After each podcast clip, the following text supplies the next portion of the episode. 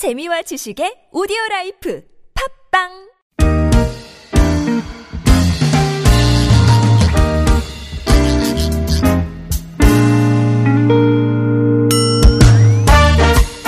서울 속으로 황원찬입니다. 2부 시작해 보겠습니다. 월요일 공동주택 상담과 자영업자 여러분을 위한 상담 격주로 나눠서 진행하고 있는데요.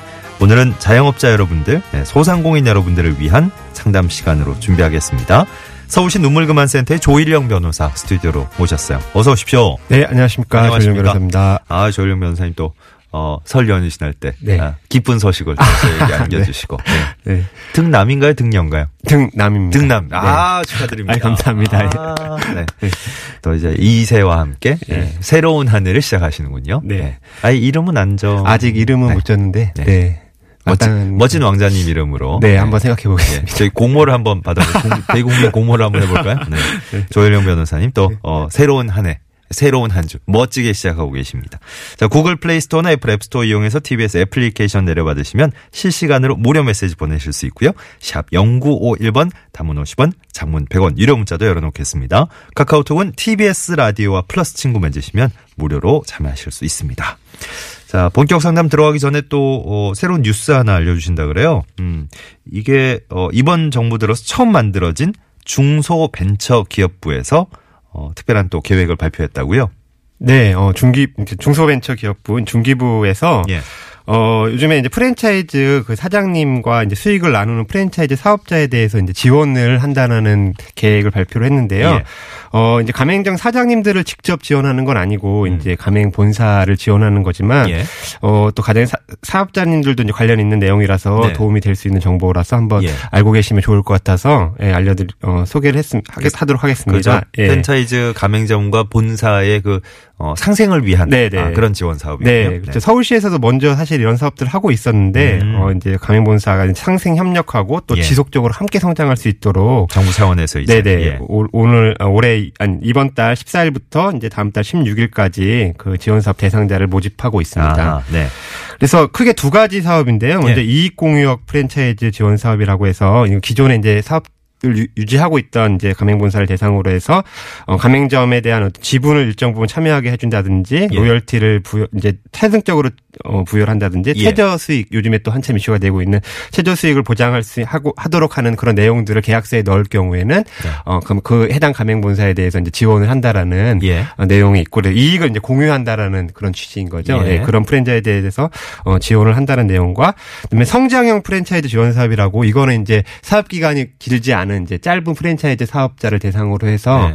이제 육성을 하는 거죠. 그래서 어, 뭐 브랜드 디자인을 개발을 한다든지 뭐 시스템 이제 시스템 같은 게 아직 완비가 안 돼 있을 테니까 네. 그런 거 구축할 수 있게 지원을 해준다든지 이런 예. 식으로 해서 홍보도 하고 예, 이제 정, 정착될 수 있도록 지원을 한다라는 계획입니다. 음, 네. 그렇군요. 예. 그래서 어 앞으로 이제 26일부터 또 3월 6일까지 5회에 걸쳐서 어, 사업 설명서를 개최하고 또 이제 자세한 내용은 소상공인진흥공단 홈페이지에서 확인 가능하다고 하니까 예. 내용을 한번 확인해 보셨으면 좋겠습니다. 알겠습니다. 자, 본격 상담 한번 진행해 보겠습니다. 0932번님 프랜차이즈 상가 운영하고, 아, 이분 마침, 네, 프랜차이즈 네. 상가 운영하고 있습니다.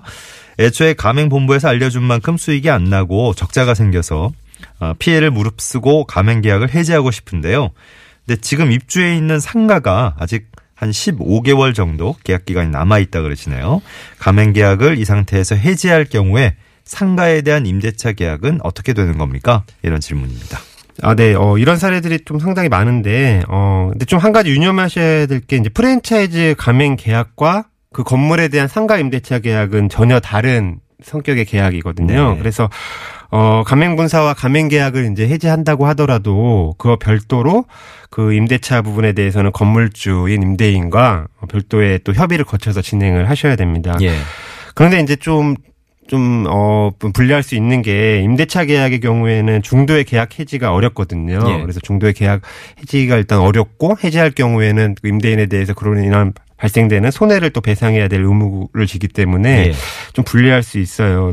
근데 보통 이제 프랜차이즈 스- 어, 사업자의 경우에는 보통 자기 건 본인 건물에서 하지 않고 임대차를 해서 하기 때문에 어, 이렇게 가맹 계약을 중도에 해지하려고 하더라도 어, 이런 식으로 임대차 계약 때문에 손해가 발생되는 기 때문에 어쩔 수 없이 음. 어, 그 임대차 계약 기간 동안은 가맹 계약을 그냥. 예, 유지해야 되는 그런 경우들이 종종 발생되고 있습니다. 예. 그래서 현재로서는 어 임대차 계약이 중도 해지할 수 없기 때문에 좀 뾰족한 방법이 없는데 음. 그러네요. 그래서 가맹 사업을 처음 시작할 때, 어, 이게 장사가 안 돼서 좀, 물론 장사가 되면 좋겠지만 장사가 안 될 가능성이 있기 때문에 임대차 계약 기간을 조금 자- 단기로 이렇게 설정을 한다든지 아니면 임대차 계약서에, 어, 내가 계약을 중도에 해지할 수 있다라는 내용들을 좀 넣어서, 어, 계약을 하시는 게 어떨까 싶습니다. 처음에 뭐 그런 조건들을 네. 어, 처음부터 명시하는 게 쉽지는 않으실 수 있습니다만 네. 예.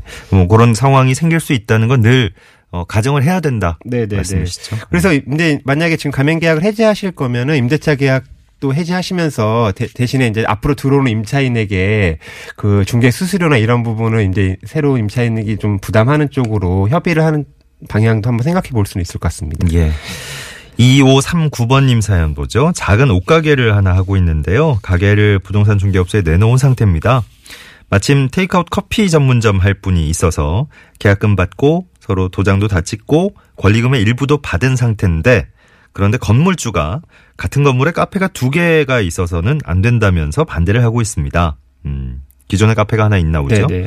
근데 저는 그 기존에 다른 카페에 이미 양해를 구했고 그 카페에선 괜찮다고 했는데 이런 경우에도 건물주 반대를 이유로 계약할 수가 없는 겁니까? 또 새로 들어오려는 분은 계약을 못하게 되면 어, 위약금으로 제가 받은 돈 두 배를 돌려달라고 하는데 어떻게 해야 될까요? 네. 어, 어, 그러니까 지금 이미 새로운 임차인하고 계약을 다 한 상태인데 예, 권- 예, 권리금까지. 지금 받고 예. 이렇게 한 상태인데 지금 집주인 건물 상가 주인이 지금 반대를 하는 경우잖아요. 예.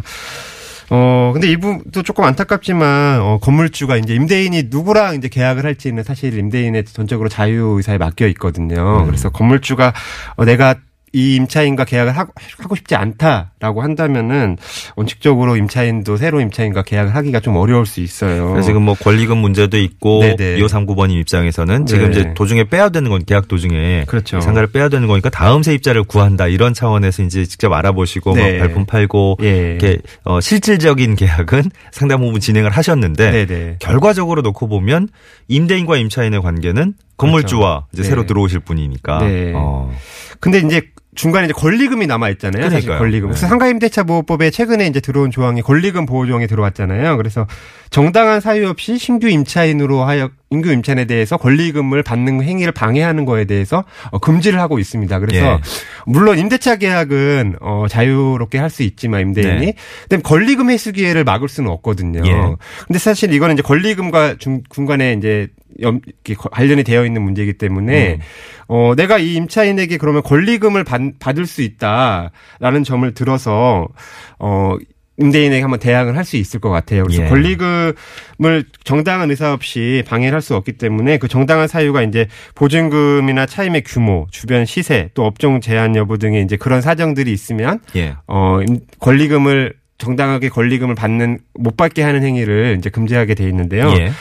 그래서 지금 보니까 지금 임대 임차인께서 어, 처음에 이제 건물주와 계약을 할 때 업종 제한을 하기로 했다는 뭐 특정한 그런 카페가 뭐 몇 개 이상 있어야 된다, 몇개 음. 이하 있어야 된다 이런 특별한 약정을 또 둔 것도 없고 그렇죠. 또 기존에 지금 카페와 지금 다 양해가 구한 상태이기 때문에 어. 이런 권리금 지금 이런 부분에 대해서 권리금을 못 받게 해소를 금지하는 행위는 한가임대차보호법에 따라서 이제 예. 금지되는 행위로 보여요. 아, 정황상 예, 지금 예. 저 어, 2539번님께 굉장히 유리한 상황이군요. 네네네네. 어허.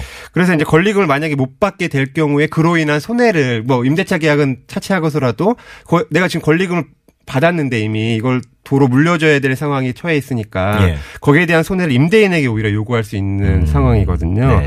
그래서 이런 손해를 감안 하고라도 그러면 계약을 못하게 할 것인지에 대해서 음. 임대인과 협의를 해서 임대인이 그렇다면은 뭐 그럼 손해 내가 반- 배상 안 하고 그냥 계약하는 게 낫겠다라고 예. 판단할 수도 있으니까 예. 이런 부분에 대해서 충분히 협의가 가능합니다. 그래서 네. 이런 부분에 대해서 충분히 고지를 하시고 임대인과 한번 협의를 진행해 보는 게 어떨까. 음. 네. 하고 있습니다. 알겠습니다. 네. 음, 어, 자영업자 여러분, 소상공인 여러분을 위한 상담 함께 진행하고 있고요. 이번엔 청취자 한 분의 목소리로 직접 어, 상담 내용을 한번 들어보겠습니다. 네, 안녕하세요. 저는 30대 초반이고요. 어, 최근에 회사를 그만두고 자영업을 시작했어요. 그런데 아직 자리를 잡지 못해서 당장 월세에 대한 부담이 조금 있거든요. 근데 지인한테 듣기로는 한 3개월 정도 그 월세가 밀리면 강제로 나가야 된다라는 말을 들었거든요. 어, 그게 정확히 맞는지 궁금합니다. 그리고 제가 혹시 월세를 밀렸을 때 구제받거나 또 보호받을 수 있는 그런 제도가 있을까요? 어, 네. 회사 그만두고 이제 자영업 시작하셨군요. 네. 어, 지금 이제 질문 주신 분이 지인 분께 들은 내용이 뭐 맞는 내용인 것 같아요. 아? 예, 법에는 어. 이제 3기, 세 번, 3기의 차임에게 이제 연체액이 해당할 경우에는 네. 어, 임대인은 계약을 해지할 수 있다라고 되어 있기 때문에 네. 월세를 세 번 이상 연체할 경우에는 계약 해지 사유가 되는 건 맞아요. 네. 네. 근데 여기서 이제 3개월치의 월세라는 게 어, 횟수를 3개월을 얘기하는 게 아니라 네. 전체 금액 합계액이 월세 합계액이 세 달치에 해당될 경우에는 계 약 해지를 할수 있다라는 그러니까 뭐 횟수. 기준이 예, 아니고 예, 예. 예, 금액 그- 기준이라 네. 금액 기준입니다. 그래서 어 매달 조금씩 연체를 한다 하더라도 일, 그 금액 일정 부분만 납부를 했, 했고 그게 이제 합계액이 3개월에 해당되지 않을 경우에는 네. 계약 해지 사유에 해당되지 않거든요. 예. 그래서 일정 부분을 사실은 일, 어, 임대인에게 지불하는 것이 어떨까 생각이 들어요. 근데 네. 이거를 뭐 일방적으로 그럼 내가 조금씩 조금씩 어, 악의적으로 이렇게 줄 수는 없으니까, 음. 예. 이 부분에 대해서 이제 집주인하고 충분히 내가 지금 당장은 좀 어려우니 현금 유동이 어려우니 예. 일부분만 지금 어 지불하겠다라는 음. 부분에서 충분히 협의를 하시고 거기에 대해서 납부를 하, 한 후에 하면 최, 최소한 3개월 안에 계약 해지되는 건 막을 수 있잖아요. 예. 그러니까 이런 부분에서 조금 임대인에게 좀 양해를 구하고 내가 조금 조금씩 갚아 나가겠다라는 얘기를 해서 음. 어 일단은 조금씩이라도 어 지불을 하면 예. 적어도 3개월 안에 어, 계약 해지가 되는 것을 막을 수 있기 때문에 예. 그렇게 한번 해보시는 게 어떨까 이렇게 추천을 드리고요. 초창기에 참 이렇게 네. 정말 마음만큼 맞아요. 예. 계획대로 바로 이렇게 쫙 어, 그렇죠. 목표치에 오르지는 않잖아요. 네, 네, 이렇게 네. 서서히 이제 아, 이 동네에 이런 게 생겼네 이러고 네. 이제 이용하시는 분들 입장에서도 그렇죠. 예, 하나하나 이제 단골도 네. 생기고 이러실 예, 텐데. 그러니까 초창기라서 잘 안 되니까 앞으로 음. 조금 그런 분의 사정을 좀 얘기하시면 예, 아마 예. 반영이 되지 않을까 생각이 알겠습니다. 들고요. 예. 네네. 근데 기- 예. 예, 여기서 뭐 사후적으로 이제 구제받을 수 있는 방법이 있는지도 여쭤보셨는데 네. 사실 한번 이렇게 사번 밀려버리면 음. 좀 구제는 어렵고요. 예. 대신에 그 전에 이제 뭐 요즘에 상, 소상공인들 대상으로 하는 대출이나 이런 것들도 많이 있으니까 네. 뭐 그런 걸 마- 알아보셔서 예. 사전에 연체되는 걸 좀 막아보시는 게 좋을 것 같습니다. 알겠습니다. 7321번님 사연 오늘 끝으로 할 수 있을 것 같죠? 네네. 하나만 짧게 더 해보죠. 상가 건물에서 작은 꽃집 운영하고 계시대요. 바로 옆에는 타르트 가게가 있는데, 아, 이 문제군요. 광고판 위치가 좀 애매하게 설치가 돼 있어서 손님들이 헛갈려 할 때가 있습니다.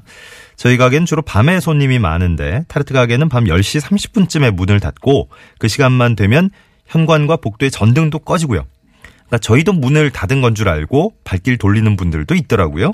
더더군다나 요즘엔 가게 바로 아래쪽에 정화조에서 하수구 냄새가 많이 올라와서 영업하기 힘든 상황인데 어, 여기에 대해선 계약할 때 아무런 설명을 못 들었습니다. 아, 이런 이유로 가게 계약을 해지할 수도 있겠습니까? 그러니까 손해배상, 뭐 인테리어 비용 같은 것도 받을 수 있을지 물어보셨어요. 아, 네. 좀 여러 가지로 지금 장사하시면서 애로사항도 네. 굉장히 많은 것 같은데 뭐 광고판의 위치나 사실 조명 같은 경우 사실 영업이랑 굉장히 중요한 요소긴 하지만 예. 어 이걸 가지고는 사실 좀 결정적으로 이렇게 임대인에게 얘기하기는 조금 어려운 사유인 것 같아요. 네. 네, 근데 다만 이제 정화조 냄새라든지 하수구 냄새 같은 경우에는 이거 는 진짜 어떻게 보면은 건물의 그 자체적인 하자에 해당될 수도 있고 어 법에 따라서 이제 목적물을 사용 수익 해야 되는 의무가 있는데 임대인은 예. 그거를 그 의무를 다하지 않는 것으로 볼 수 있어요. 음. 그래서 이런 부분에 대해서 사전에 이제 임대인이 정확하게 본인 임차인에게 고지를 않았다면은 임대인의 분명한 잘못이고 예. 거기에 대해서는 손해배상을 청구할 수 있을 것 같습니다. 네. 예, 그래서 이런 손해배상을 청구를 하는 동시에 더 이상 이렇게 했을 때는 더 이상 영업이 어렵겠다라고 싶으시면 예. 계약 해지도 할 수 있기 때문에 음. 어, 계약 해지와 함께 손해배상을 한번 고려해 보시는 게 어떨까 예. 예, 말씀드리겠습니다. 알겠습니다. 간단하게 정리를 해주셨네요. 네. 네. 뭐 더 추가로 하실 말씀은 어, 괜찮나요? 네, 일단 진행을 해보시고 예. 또 연락 주셔도 알겠습니다. 네. 네. 서울시 눈물그만센터의 조일영 변호사 오늘도 수고해 주셨어요. 고맙습니다. 네, 감사합니다. 평소에는 다산콜센터 120번 전화하시거나 포털사이트에서 눈물그만 이렇게 검색하셔서 온라인으로 상담 신청하셔도 좋겠습니다. 와, 예, 여자 컬링 진짜, 어, 외신도 진짜 호평 일색이잖아. 깜짝 놀랐다고. 예, 올 평창 동계올림픽에 깜짝 스타로 등장했다. 뭐 이런 기사도 많이 나오고 있던데 어제 남자 컬링은 진짜 밤에 그저 보신 분들 너무 아쉬웠잖아요. 덴마크 상대로 아 진짜 강호긴 하더라고요 덴마크 연장 접전까지 가서 아쉽게 패했었는데 오늘 여자 팀은 어, 스웨덴을 상대로 스웨덴 지금까지 전승이거든요. 오전 전승. 우리가 4승 1패고 야, 7대 6으로 스웨덴까지 이겼습니다. 이제 공동 1위가 됐네요. 스웨덴하고. 음흠. 방금 전에. 예. 7대 6으로. 이게 10개 나라가 참여를 해서 컬링은 이게 총 9번 그러니까 상대 팀하고 다 일일이 경기를 해야 되는 거예요. 예선전. 그러니까 9번 경기를 해서 제일 성적 좋은 어, 네 팀이 이제 준결승으로 진출을 하는 겁니다. 아직 네 번이 더 남았는데, 그죠? 음, 아, 세 번이 더 남았군요, 이제. 예. 우리나라, 예, 느낌이 좋습니다. 여자 컬링. 예, 화이팅! 네. 네, 서울 속으로 오늘 순서 여기까지입니다. 아, 0808번님이 연휴에 이어서 오늘까지 열심히 일하고 계신 우리 직원 여러분들이랑 같이 듣고 싶다, 싶다 면서 신청하신 노래, 아이유의 좋은 날 끝곡으로 흐르고 있어요. 오늘 3단 고음 들을 수 있을지 시간상 좀 아슬아슬한 것 같은데, 예. 한번 더 힘을 내서 예, 월요일 힘차게 멋지게 잘 시작하시길 바랍니다. 서울 속으로 내일 다시 오겠습니다. 고맙습니다.